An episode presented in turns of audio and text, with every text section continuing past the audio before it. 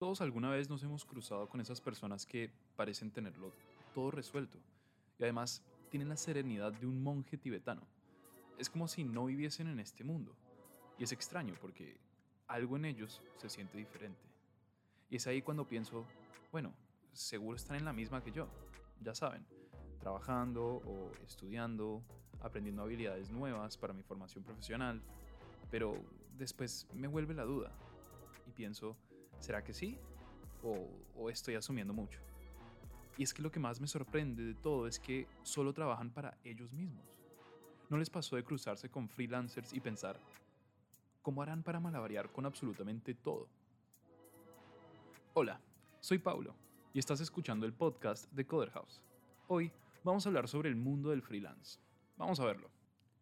Cuando encontré que en Coder House los estudiantes podían elegir el track que más se correspondía a sus objetivos el que más me llamaba la atención era el track de freelancer. Y bueno, la pregunta más obvia cuando comencé a averiguar sobre ser freelancer fue por dónde debería comenzar. Y resulta ser que lo primero que hay que pensar es que cuando trabajamos de manera freelance, nos volvemos un negocio. Cuando nos entregamos a la vida del freelancer, estamos intercambiando un servicio por una remuneración acordada. Y hay que saber que eso implica que vamos a estar en competencia con otras personas, personas que se encuentran tanto en nuestro nicho como en nuestro rubro de servicios. Por eso es que lo primero que encontré que había que hacer era especializarme en un determinado servicio. Y no solo eso, sino tener muy claro un par de cuestiones. ¿Qué de ese servicio sé hacer muy bien? Que sobre el asunto tengo conocimiento y que definitivamente desconozco. Porque, como dice el blog de Coderhouse, ser un todólogo nos puede jugar en contra a la hora de tratar de destacarnos entre la competencia. Y esto último es clave, porque cuando estamos entrando a un nuevo mercado, es probable que no sepamos muy bien cómo se maneja la competencia. Pero hay algo que está claro, y es que seguro no vamos a ser los únicos ahí. Destacarnos es lo que nos va a permitir avanzar y crear nuestra propia marca personal. Esto que tanto hablan las personas, los influencers, de crear su propia marca personal.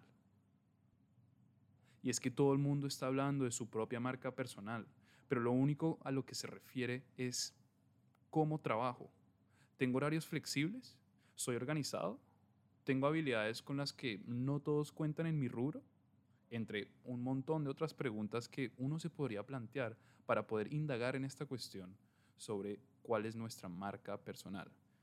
Y ya sé, esto es un poco cliché y realmente muchas personas están expuestas a darse cuenta que todavía no saben muy bien cuál es su marca personal.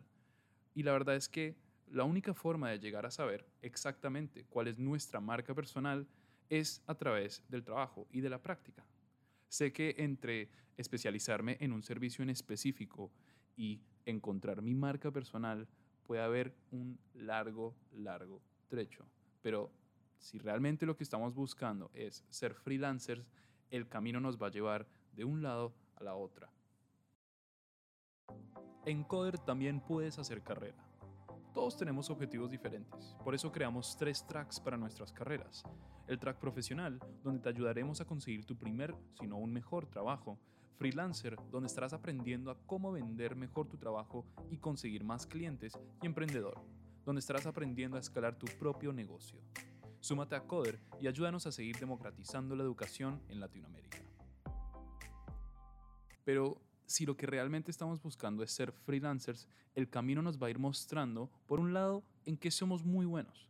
Y por el otro lado, vamos a empezar a darnos cuenta en qué nos diferenciamos nosotros de los demás cuando estamos proveyendo un servicio. Al final y al cabo, mi trabajo es lo que me va a permitir a mí remarcar la calidad de mi servicio y mi impronta es lo que me va a permitir a mí destacarme entre la competencia. Pero ojo a esto. ¿Sí? Ojo a esto. Esos dos factores combinados son lo que yo voy a necesitar para persuadir a un cliente. Pero también cuidado con esa palabra persuadir. Porque cuando estamos tratando con clientes, cuando estamos tratando con personas nuevas, lo primero que queremos ofrecerle a las personas con las que estamos interactuando, sobre todo prestándoles un servicio, no es solo persuadirlos de que podemos hacer lo que ellos están buscando, sino que lo que vamos a tratar de hacer es generarle una confianza lo suficiente como para que la persona se vea interesada y quiera realmente tratar con nosotros. Porque persuadir a alguien es sencillo. Ahora, generar confianza, eso cuesta y se construye con el tiempo. Ahora, pensémoslo como si fuese, no sé, un producto o un servicio. A mí particularmente me gusta mucho el básquetbol. Y me acuerdo que cuando jugaba, mucho más de chico, yo lo que quería era comprarme esta marca de zapatos. ¿Por qué? Porque yo estaba convencido de que esa marca me iba a mí proteger el tobillo. Yo estaba convencido de que esa marca me iba a proveer a mí la seguridad de que yo no me iba a doblar un tobillo en el partido. Y por suerte nunca sucedió. Eso es lo que nosotros necesitamos que depositen nuestros clientes en nosotros, su confianza de que, por ejemplo, si necesitan un posteo de blog, alguien que les maneje sus redes sociales, alguien que les haga sus cuentas, sus números, que pueda hacerle, organizarle su calendario, lo podamos hacer y que lo hagamos con la eficacia que ellos están buscando. Y ya vamos a ver un poco más adelante por qué esta cuestión de la confianza es tan, pero tan, pero tan importante. De acá en más vamos a estar trabajando en función de esa confianza que nosotros le queremos generar a nuestros potenciales clientes. Y ya sabemos todos que lo importante no es lo de afuera, sino lo de adentro. Y cuando me refiero adentro, me refiero a lo que está adentro de nuestro portfolio. Para quienes no lo saben, un portfolio es el compilado de piezas trabajadas previamente con el que podemos afirmar, comprobar y demostrar que sabemos hacer lo que hacemos. En nuestro portfolio lo que queremos hacer es colocar los mejores proyectos en los que hemos trabajado, en los que tienen nuestro nombre, en los que de a poquito empieza a mostrar nuestro estilo, de qué manera trabajamos, de qué manera nos organizamos, para que nosotros podamos reflejarle nuestro esfuerzo a los futuros y potenciales clientes. En nuestro portfolio necesitamos darle una idea más concreta y acertada a nuestros clientes sobre nuestro estilo y expertise a partir de experiencias previas realizando ese mismo trabajo que ellos están buscando ahora mismo. Ahora, yo sé que habrán personas que están escuchando este podcast y estarán pensando, bueno, Pablo, pero si yo quiero ser freelance y recién estoy comenzando, yo no tengo portfolio y mucho menos tengo experiencia. Pues les traigo una sugerencia que ha traído varios casos de éxito y es agreguen a sus portfolios los proyectos personales y proyectos de prueba que demuestren sus habilidades.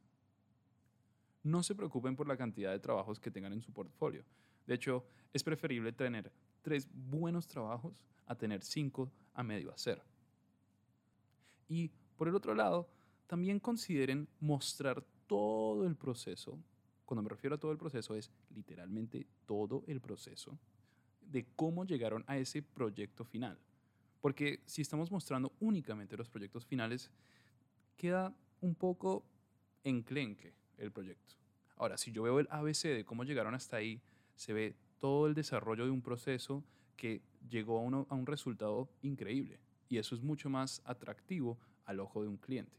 Por último, obviamente recuerden, y no lo olviden, pero por nada del mundo, agregar su contacto para que en caso de que realmente les interese el trabajo a sus clientes, los puedan contactar. Ahora, un pequeño detalle al respecto de el contacto. Porque ¿qué pasa?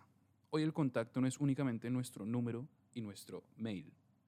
También son nuestras redes sociales. Y para eso, lo que se busca también es que nuestras redes sociales tengan un perfil profesional.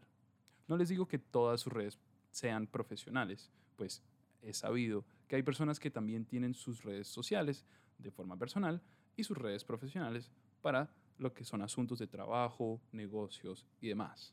Por ende, queremos crear un perfil profesional en el que podamos encontrar nuevos clientes, utilizar los algoritmos de las redes sociales en función de nuestro trabajo. ¿Necesitas un portfolio para conseguir trabajo? En Coder, dependiendo del curso, tendrás un proyecto final integrador que te servirá de portfolio para cuando busques trabajo. puedes realizar un manual de marca, un plan de marketing, una aplicación móvil y mucho más. Súmate a Coder y encuentra tu próximo trabajo. Ahora, si de casualidad se están preguntando, bueno, ¿cuáles son las redes sociales que a mí más me pueden llegar a funcionar como una persona que está dentro del mundo del freelance?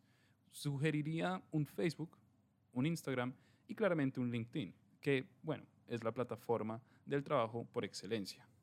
Ahora, eso sí, no estoy diciendo que no utilicen las otras redes sociales.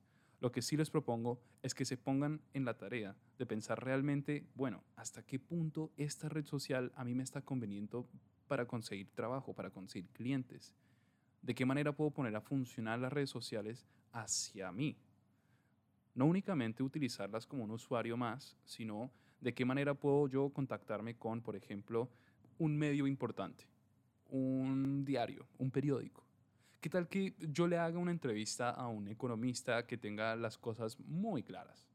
La tengo toda escrita, tengo todas sus respuestas, tengo todas las fuentes citadas y ya quiero publicarlo. Y no quiero publicarlo en mi blog. Necesito contactar a alguien que me ayude a ofrecerle esta pieza a alguna de las revistas de economía. ¿Qué me puede servir? Facebook, Instagram, LinkedIn, o puedo pensar de forma alternativa en redes sociales como por ejemplo Twitter.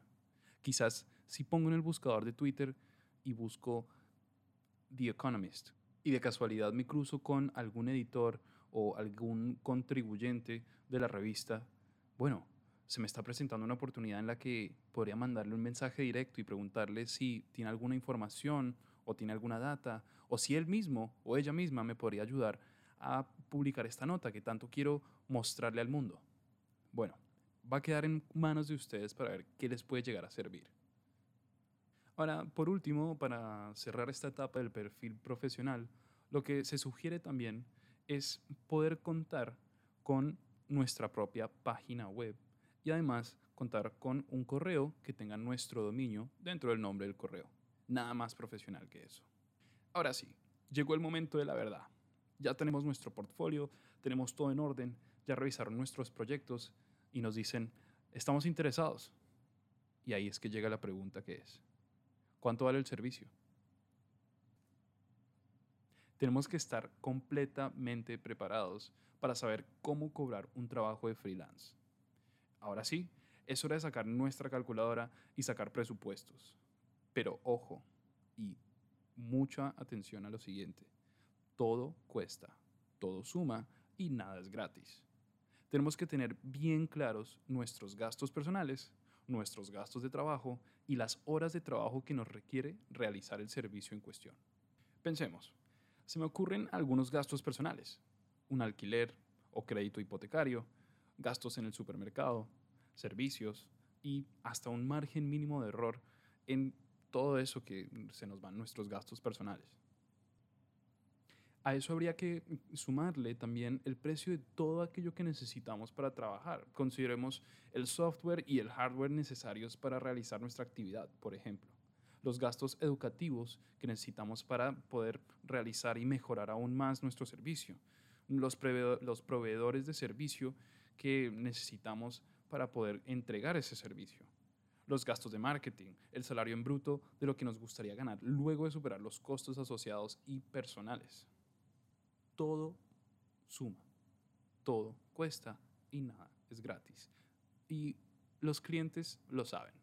Así que quédense absolutamente serenos y serenas de que todo tendría que andar bastante bien si nosotros tenemos muy en claro y somos realmente sensatos con los gastos que estamos poniendo y calculando dentro de los servicios que les, les esperamos cobrar. Ahora, el último factor que habría que considerar es el tiempo que vamos a estar dedicándonos a la actividad como freelancers. Tanto los días como las horas que pensamos dedicar a nuestro trabajo. Y eso sí, consideremos realizar también los días en que nos veamos obligados a realizar algún trámite o, no sé, fines de semana o por cuestiones de salud no poder atender el trabajo. y como dice el checo en el blog de Coderhouse, hay que ser absolutamente sensatos con nosotros mismos. Saber que eso que estamos calculando realmente hace parte de nuestros cálculos para tener una vida como freelancer. Ahora, solo hemos considerado lo que son los números dentro de la evaluación de nuestro presupuesto. Habría que considerar también otros factores que son propios del mercado y del nicho en el que se encuentra nuestro servicio. Vamos a verlo. Hay que conocer el mercado en el que nos queremos incorporar. ¿Y a qué me refiero con esto? La verdad es que hay que tratar de hacer nuestra propia red de personas que se encuentran realizando nuestra labor. De pronto podríamos entrevistar a otros freelancers para averiguar más o menos ellos cuánto están cobrando por servicios similares a los nuestros y ver de qué manera los podemos comparar, de qué manera se diferencian con los servicios que proveemos nosotros a nivel precio, a nivel calidad, a nivel cantidad. Ustedes verán cuáles pueden ser los factores que los diferencian o los asimilan con las otras personas que se encuentran realizando el mismo trabajo que ustedes. Y lo que es más chévere aún es poder aprender de ellos. ¿Qué tal que ellos tengan alguna información acerca del nicho que ustedes no hubiesen podido obtener de ninguna otra forma, más que, obviamente, buscando en Google? Pero no hay nada mejor que poder conectar con otras personas que se encuentran en nuestro nicho, porque es así que también se generan las buenas amistades. Y la realidad es que una muy buena amistad hoy quizás signifique una salida a comer, una salida a tomar algo, pero el día de mañana puede llegar a significarte una oportunidad con un cliente, una colaboración a futuro, entre muchas de las varias oportunidades que se puedan llegar a presentar en cualquier momento. Pero obvio, nos va a suceder esa extraña situación en la que quizás haya una diferencia muy rara de precios entre freelancers del mismo servicio pero lo clave está en saber cuál es nuestro valor. No hay que dejarse intimidar por los precios de los demás. Como dijimos antes, lo importante está en ser lo más honestos con nosotros posibles.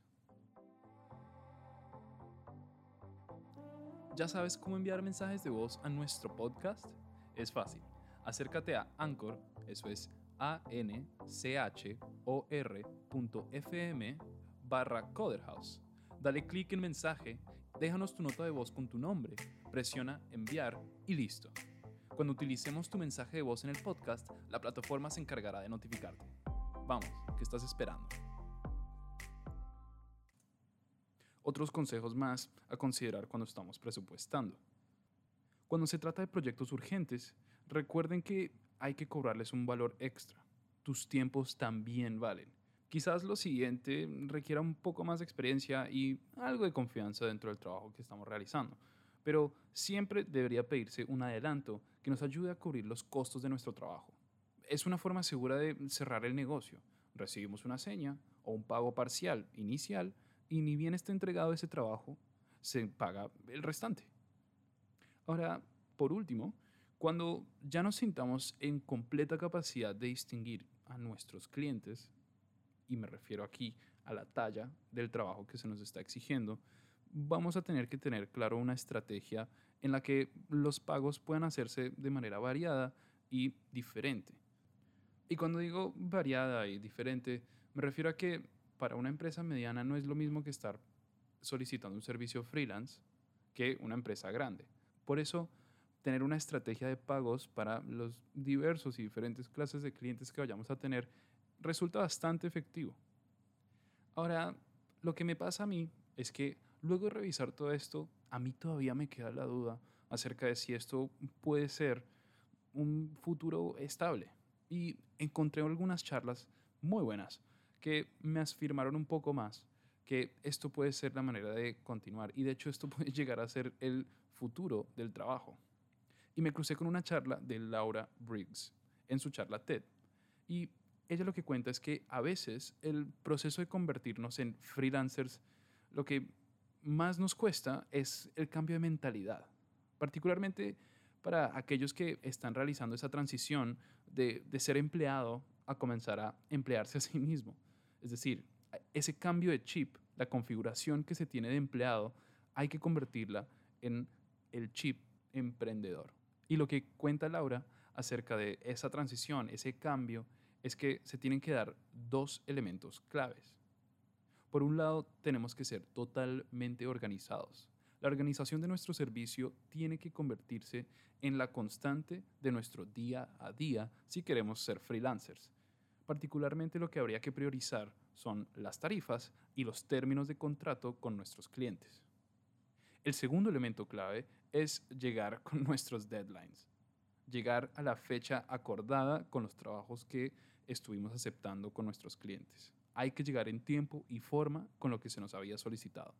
Si logramos eso, logramos satisfacer a nuestro cliente y lo que es mejor aún es poder generarle la seguridad, la confianza, como mencionamos al principio del podcast, de que cuando requiera de nuestros servicios, de nuevo, ya sabe que puede contar con nuestras habilidades.